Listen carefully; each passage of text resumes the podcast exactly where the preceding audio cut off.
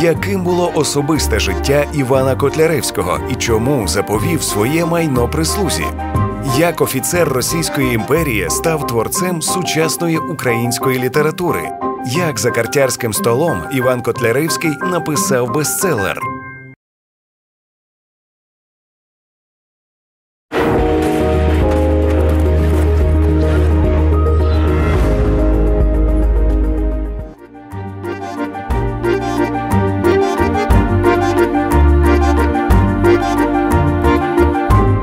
Офіцер російської армії тут, у цій хаті, народив українську літературу. Тут написані Енеїда, Наталка Полтавка і Москаль Чарівник. Давайте підемо в гості до Івана Котляревського.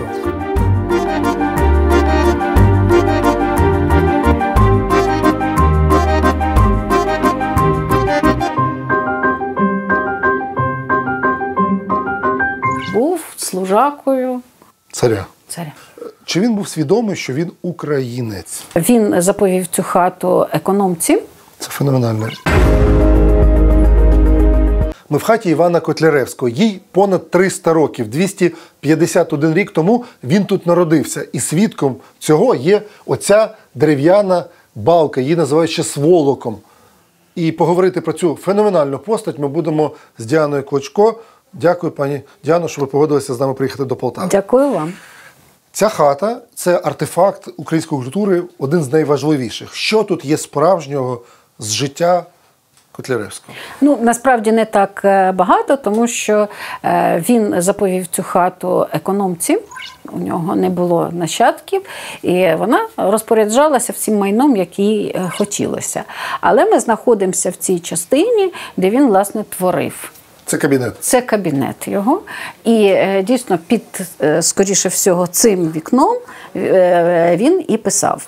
Що тут є дуже цікавого, найцікавішого, напевне, отут на столі лежать папери, які він тримав в руках. Ця балка була зроблена ще до Полтавської битви.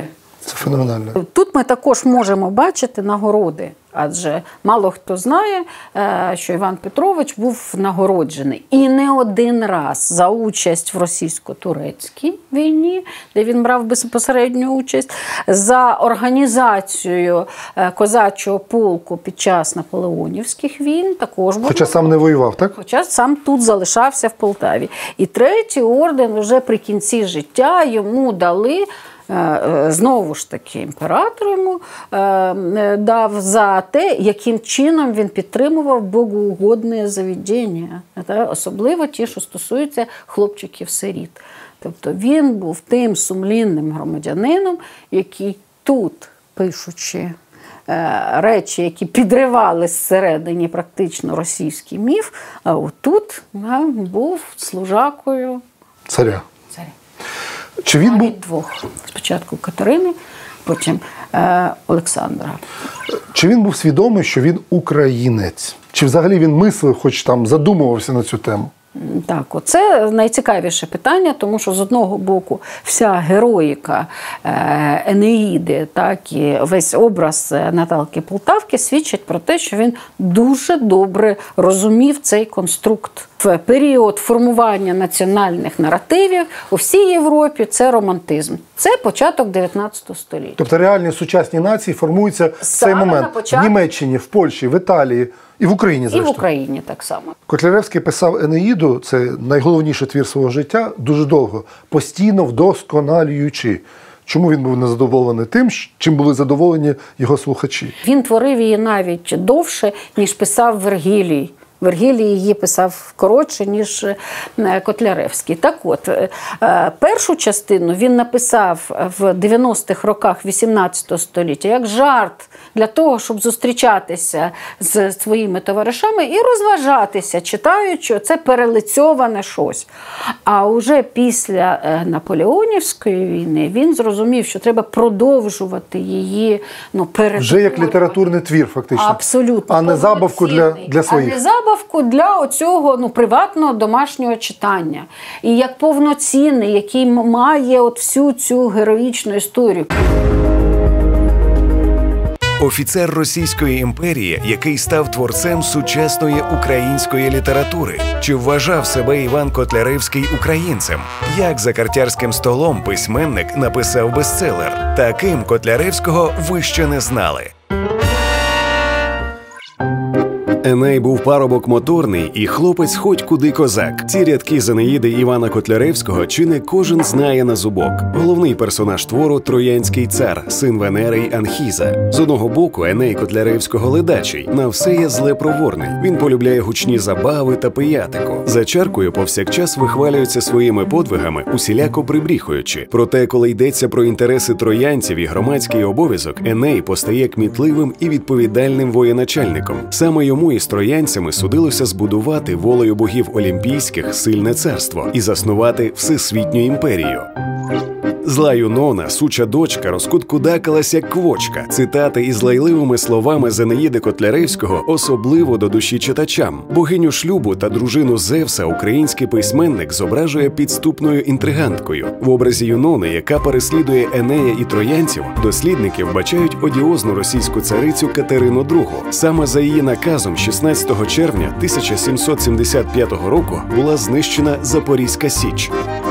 Іван Котляревський сміливо перелицьовує сюжет твору давньоримського класика Вергілія на український лад і переносить читачів у 18 століття. Троянці Котляревського здебільшого асоціюються із запорожцями. Після поразки у війні з греками вони покидають рідну землю, так як і козаки були змушені мандрувати по світу після руйнування української Трої Запорізької січі. Починається піст, а у нього бенкет. Весело. перший стендапер міста Полтави. Так, так прекрасно. Центр Полтави хата Котляревського. Люди, які ходили навколо Котляревського, говорили полтавським, полтавським діалектом української мови. Це була не сучасна українська мова. Чи можемо ми сказати, що мова Енеїди, мова творів Котляревського це мова тих людей, які, з якими він спілкувався, яких він знав? Ми знаємо, що він е, багато в Енеїді, наприклад, е, е, повидумував. Тобто він придумав, наприклад, так слів і цілу макоронічну мову. У нього є там цілі, цілі абзаци, написані макоронічною мовою. Тобто він був схильний до того, як людина, яка знала греку, латину, схильний до того, е, щоб придумувати слова також. Да? Оце новотворення. І е, тому з одного боку, коли Наталка Полтавка говорить, ми розуміємо, що так говорили тоді дівчата. Завдання було все-таки написати твір для вузького кола. Так. Він спочатку не думав про велику сцену, Так.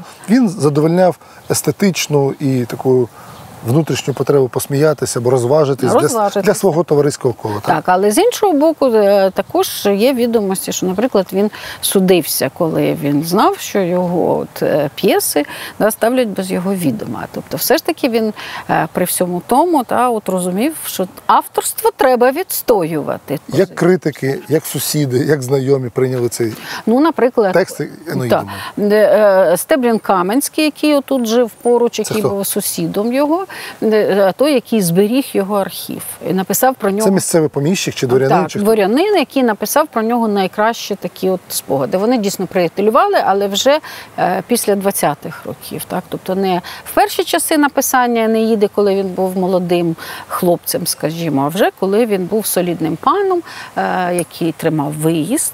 Так? У нього тут е, знову ж таки були Коні, коні, бричка, так, так? бричка, так, карета навіть була. Тобто, Карета. от вам, будь ласка.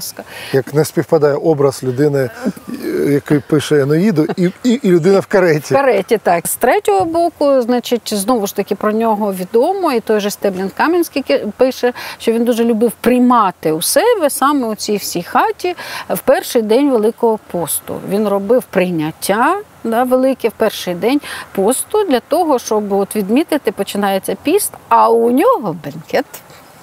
Напевно, без пісних Е, страв. Навпаки, е, саме пісні і рибні. А, тобто він все-таки не рвав традицію а- аж так. Але з усіма наливками і навіть е, обов'язковим е, вином е, угорським, дуже любив токай.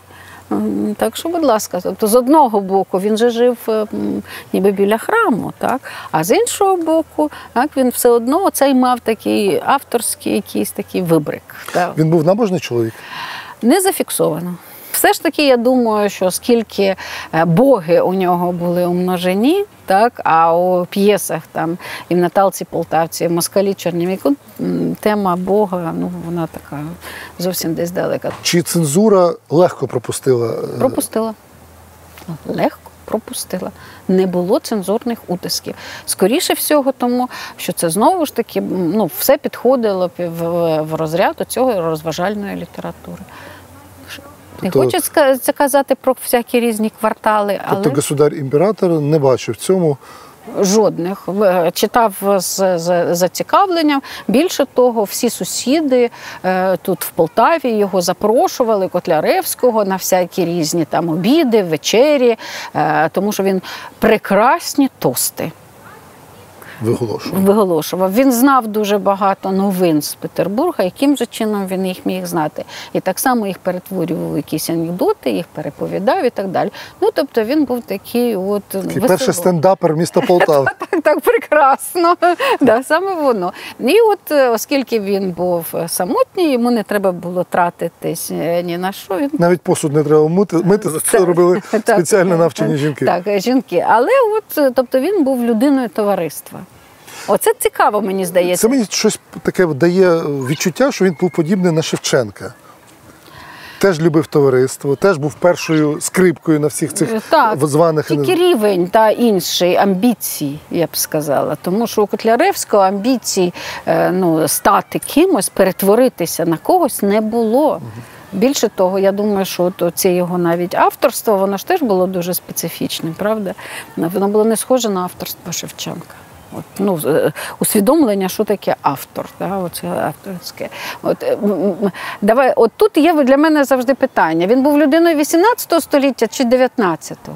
Початку 19-го. Так. А це означає, Але що родимі плями 18-го? 18 століття були. Тобто, а все, що стосується родимих плям, так само стосується, ну, наприклад, оцього такого, е, оце, цього старосвітськості. Да, от яку Гоголь описував як старо- старосвітських. І я думаю, що в, е, ну, от, от в цьому була його особливість. Тема Шевченко і Котляревський, на мій погляд, дуже цікава, тим, що Шевченко став на плечі Котляревського, так буде вистрибнувши там на дві голови вище. Але він віддавав подяку тому чоловікові, який народив цю сучасну українську літературу. Ну, е, немає ж таки такого просто аж е, ну, якихось розмислів Шевченка з приводу значення неїди для його творчості і так далі. І так далі. Цього Ну, нічого це теж якось показово, напевно. Так, але з іншого боку, ну зрозуміло, що він і малював цю хату, він сюди зробив прощу. Це теж ну, важливо. Прощі до Гоголя не було. Да? А проща до Котляревського була. І е, так само ну, проникні такі вірші він все-таки про значення Котляревського писав. Тобто він розумів, я так мені так здається, розумів, е, що е, без Котляревського нікуди. От без Гоголя можна, а без Котляревського ні переосмислив е, Енеїду. Міг би бути тут е, Тарас. Це був компроміс, так? Не перетворювати історію на водевіль. Ми в Полтаві, це пам'ятник Котляревського, а поряд мистецтвознавиця Діана Плачко. Ми говоримо про людину, якій встановили перший в Російській імперії пам'ятник українському письменнику. Логічне питання: чому перший Котляревський, а не той, кому найбільше пам'ятників українському письменнику? Тому що так визначили українські письменники. І правобережної, і лівобережної України. Це той пам'ятник, е, в якому вони дійсно об'єдналися, і в якому вони дійсно його визнали класиком і засновником української літератури. Як так сталося, що і підросійські українці, і підавстрійські українці якимось чином, я так підозрюю, листами чи на очних зустрічах домовили, що це буде саме він? Е, Так, це була дуже довга історія, тому що з одного боку вони домовилися, що має бути са- саме пам'ятник йому. З іншого боку, це були організовані підписні листи, за якими збирали гроші. Е, Цей пам'ятник пройшов дуже довгу марудну таку історію підготовчу, тому що влада Полтави тільки виділила оцей шматочок е, по суті землі, а все інше мали зробити люди за власні кошти. Це повністю волонтерський пам'ятник. Е, е, Архітектор Позин, е, скульптор Позин, який робив, він навіть пожертвував частину коштів на бронзу. Для того, щоб е, вилити оцей бюст.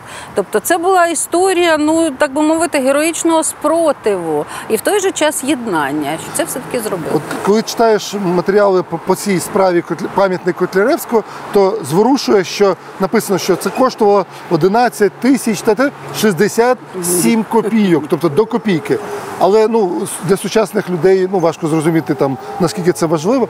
Як люди з Галичини, Стефаник, там інші Леся Українка. Леся Українка сюди приїздили, як вони вклалися в це діло. Наскільки Так. ми це добре знаємо? Е, ну, описано тільки саме власне добре святкування, тому що вони проводились не один день, коли відкрили. Це 12 Проводили вересня 903 року. 903 року. А вони тут були досить довго. Є фотографії е, і є така цілі ну, записи того, яким чином вони проводили дебати, сварилися також, тому що це були ще й літературні ну такі обговорення. З одного боку, вони всі тут зібралися показали, що от біля кого вони. Більше того, на звороті цього пам'ятника є цитата з Тараса Григоровича. В цей час ніяких пам'ятників Тарасу Григоровичу не було, але цитату з нього вони сюди поставили. Ну і тут виникає питання, чому класиком номер один української літератури оце об'єднання письменників. Так. Ще раз закликаю подивитися, знайти це дуже легко. Перелік тих, хто це зробив і хто сюди приїхав. Ну там вся українська література того часу. Здається, тут не І було не ті- маленька. 903 рік не маленька. Так, але там було тільки Франка, здається, немає з тих, хто сюди приїхав. Але виходить, що вони обрали людину не Шевченка, який на той момент вже майже півстоліття як був неживий. Вже здавалося б, Можна було. міг би бути тут е, Тарас. Є кілька нюансів, які е, видні навіть у цьому пам'ятнику, тому як він споруджений. Ну, по-перше, е, він стоїть дуже високо. Бачите, вони Котляревського поставили дуже високо. Як правило, Задрати голову треба так. Так. Тобто треба бути меншим за нього. Він, він вже десь там майже в небесах. Так? Е, Для пізніших пам'ятників це не, не буде так е, ну, якби важливо. По-друге, е, вони поклали навколо нього, навколо його бюста, класицистичного бюста, вінок дубовий. І поставили його біля дубів. І справді дуби навколо. Так. Тобто, чому? На першому рельєфі ми бачимо Енеїду, тому що він став поруч з Гомером і Віргілієм. Розумієте, це засновник літератури. Так само, як Гомер і Віргілій, відповідно, засновники один давньогрецької, а другий давньоримської, так це і української. Модерної української. Так, так, тому що він переосмислив е, Енеїду. Великий зв'язок з античністю встановив. Енеїда це був бурлеск, так як потім вже ми знали. А для них це була висока класика. І Якщо от, знову ж таки наші глядачі теж це побачать, зазирнути за спину е, Івану Котляревського, там є дошка, е, написана теж оцією е, такою соружною трошки. Ну, от укра- до скрипниківки це мова українська. Як їх можна назвати? Це, Е, Ніяк так, так ця мова, ну якби вона ем, е, це фонетичним письмом, так, так, фонетичним письмом Тарас Григорович так само писав.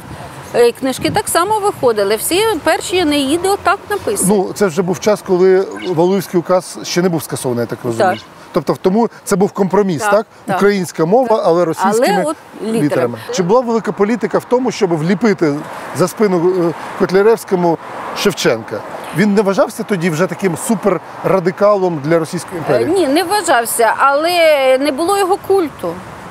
Культу Шевченка в цей момент не було. Тобто це було таке нагадування, що Шевченко був той, хто обстоював значення Котляревського. Адже в е, середині 19 століття було цілий ну, такий пласт письменників, які заперечували значення А Котляревського. хто, наприклад? Е, ем, ем, е, Там було, наприклад, Котляревщина, бо це легкість і грайливість, на відміну від Шевченка, який давав трагічні ноти. Тобто не перетворювати історію на водевіль.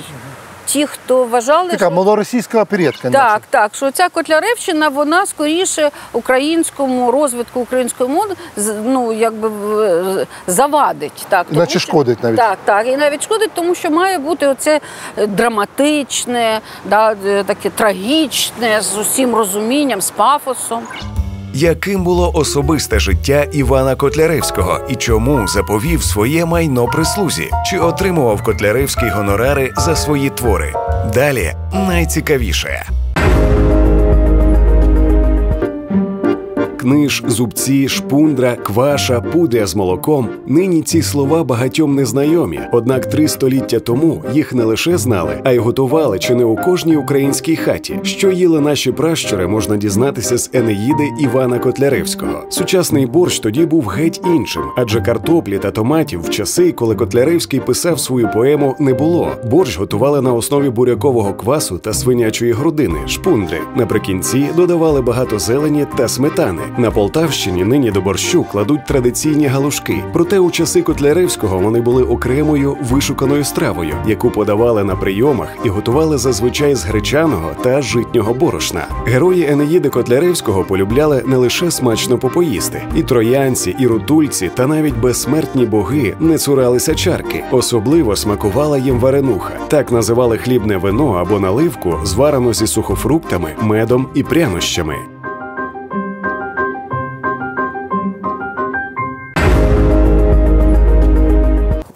Жив самітником, Чи є в Енеїді, зрештою, масонський знак? інтимне, еротичне, сексуальне. Він народжує і українську націю. В хаті Котляревського я не знайшов відповідь на одне запитання. А родина в нього була? Ні, родини в нього не було. Він е, жив самітником, відлюдником, і це, звісно, породжує також е, різні е, міфології і здогади. Давайте поділіться. Так, Які, тому що які з, з одного боку є такі міфи, що було якесь дуже серйозне кохання в ранні роки, і це була Фрейліна імператора, Імператриці. імператриці, так, і вона якби бігла до нього, і були якісь освідчення, але звісно з цього нічого не вийшло, тому що він був е, людиною ну не, не надто високого статку, якщо чесно казати. Е, Незважаючи на своє чиновницьке. Е, Так, він був дуже сумлінним чиновником, хоча також відомо, що він не служив. Тобто він формував, наприклад, козачий полк, е, полк під час війни Наполеонівської, але сам він не служив. І так само він до кінця життя опікувався будинком, де виховувались е, хлопчики-сироти. От е, все. Більше нічого. А як тепер е, побачити фігуру цього Енея парубка моторного? Так. Чи нема власне в цьому Так. себе Себе, звісно. 40-річного, але самотнього? Так, як ми знаємо, е, історія Енеїди це історія писання все життя. Тому що та е, перша частина, яка була надрукована в 98-му році е, в Петербурзі без його згоди, це практично був рукопис, який переписувався багатократно, і це була тільки перша частина. А потім все життя він перекладав Енеїду, переписував її, переробляв її так на ту поему справжню, яку ми знаємо. От, тобто, таким чином, це дійсно автопортрет. Е, і е, хоча в кінці Енеїди ми знаємо, Еней знаходить е, якби дівчину, так, з якою вони започаткують місто Альба-Лонга, яке потім буде Римом, так, і з якого будуть вийдуть перші римські царі. Але в житті Котляревського такого не сталося. Оскільки він також був масоном, ну Випереджаючи, випереджаєте моє запитання. Так. Чи є в Енеїді, зрештою, масонські знаки? Дуже багато.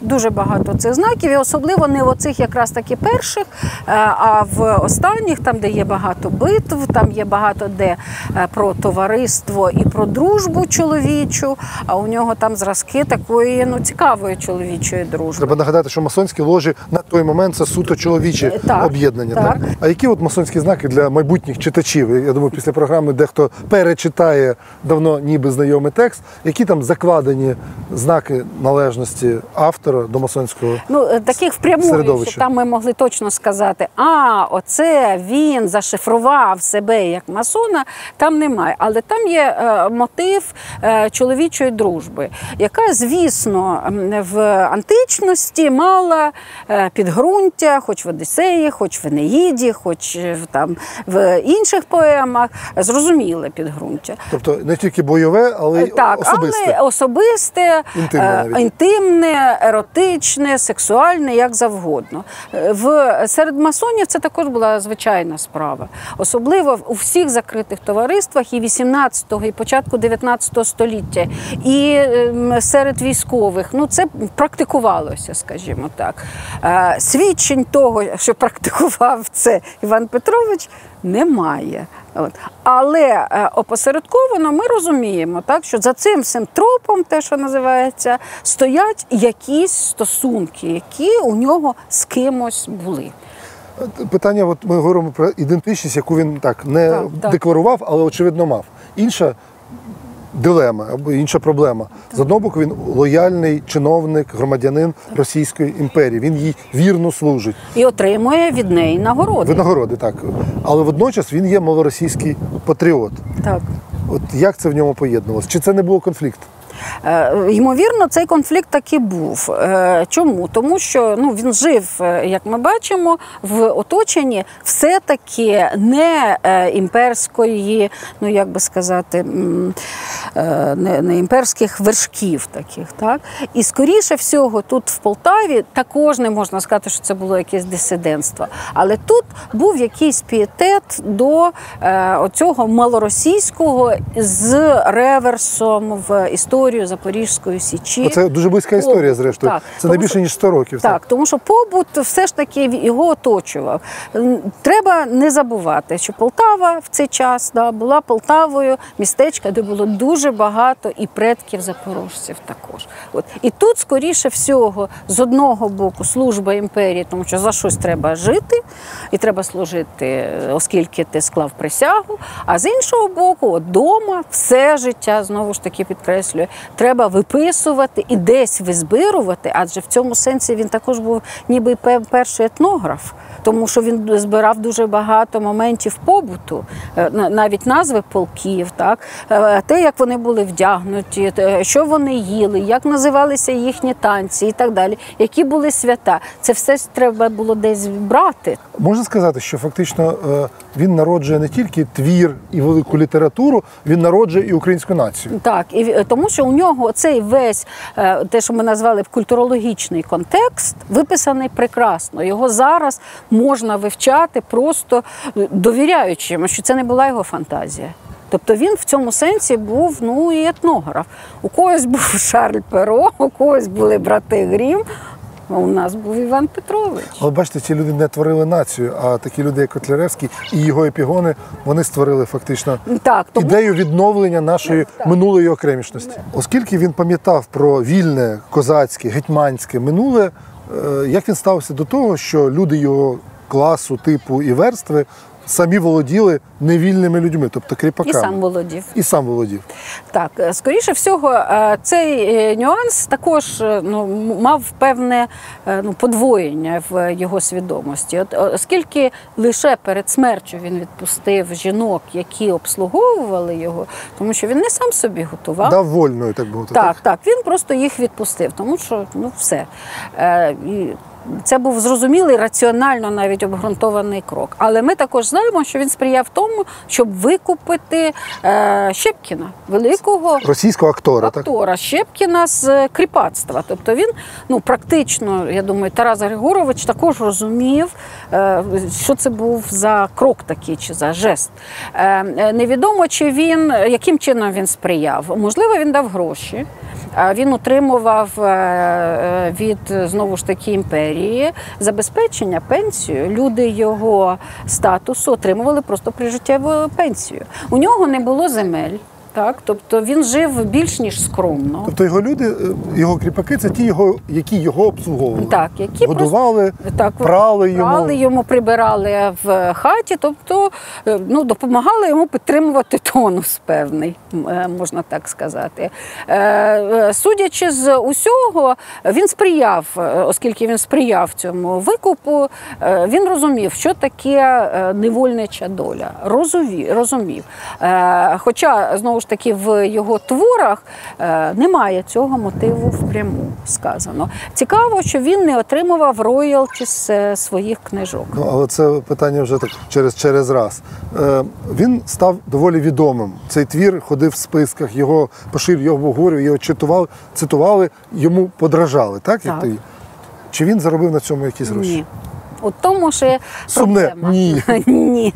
Е, У тому, що проблема, що ем, остаточну версію та, цього, цієї всієї Енеїди, вона була надрукована практично вже перед його смертю. Тобто не встиг скористатися. Е, І друге, чи він отримував кошти за п'єси, які ставилися в театрі. Адже він був драматургом, і він хотів бути драматургом. І Енеїду він писав також як драматургічну п'єсу. От, е, е, також відомостей про те, що він отримував гонорари і що він цю п'єсу продавав для того, е, щоб вона ставилась в театрах, немає. Тобто, скоріше всього, він просто її дарував театрам. Обмін слави на гроші Так. відбувся Так. в бік слави. Так, в бік слави, тому цей дубовий вінок, так, який вдягнув позин йому на його бюст, це таки так. Тобто він пожертвував заради е, ну, того, Заради великого мистецтва. великого мистецтва і того, щоб все-таки його в такий спосіб пам'ятали. Дякую вам за натхненну розмову. Я сподіваюся, наші глядачі перечитають. Я в кожній програмі, де йдеться про твір літератури, мистецтва, кажу: перечитайте, передивіться, переоцініть те, що ви вже знаєте, і зрозумієте, що якби не було от Енеїди, ми б не були такими, якими є сьогодні. І я процитую мого старого приятеля, художника і музиканта Юрка Журавля. Дякую діду за Енеїду. А вам, пані Діано, дякую за цікаву розмову, за те, що приїхали до нас з нами і до нас у Полтаву.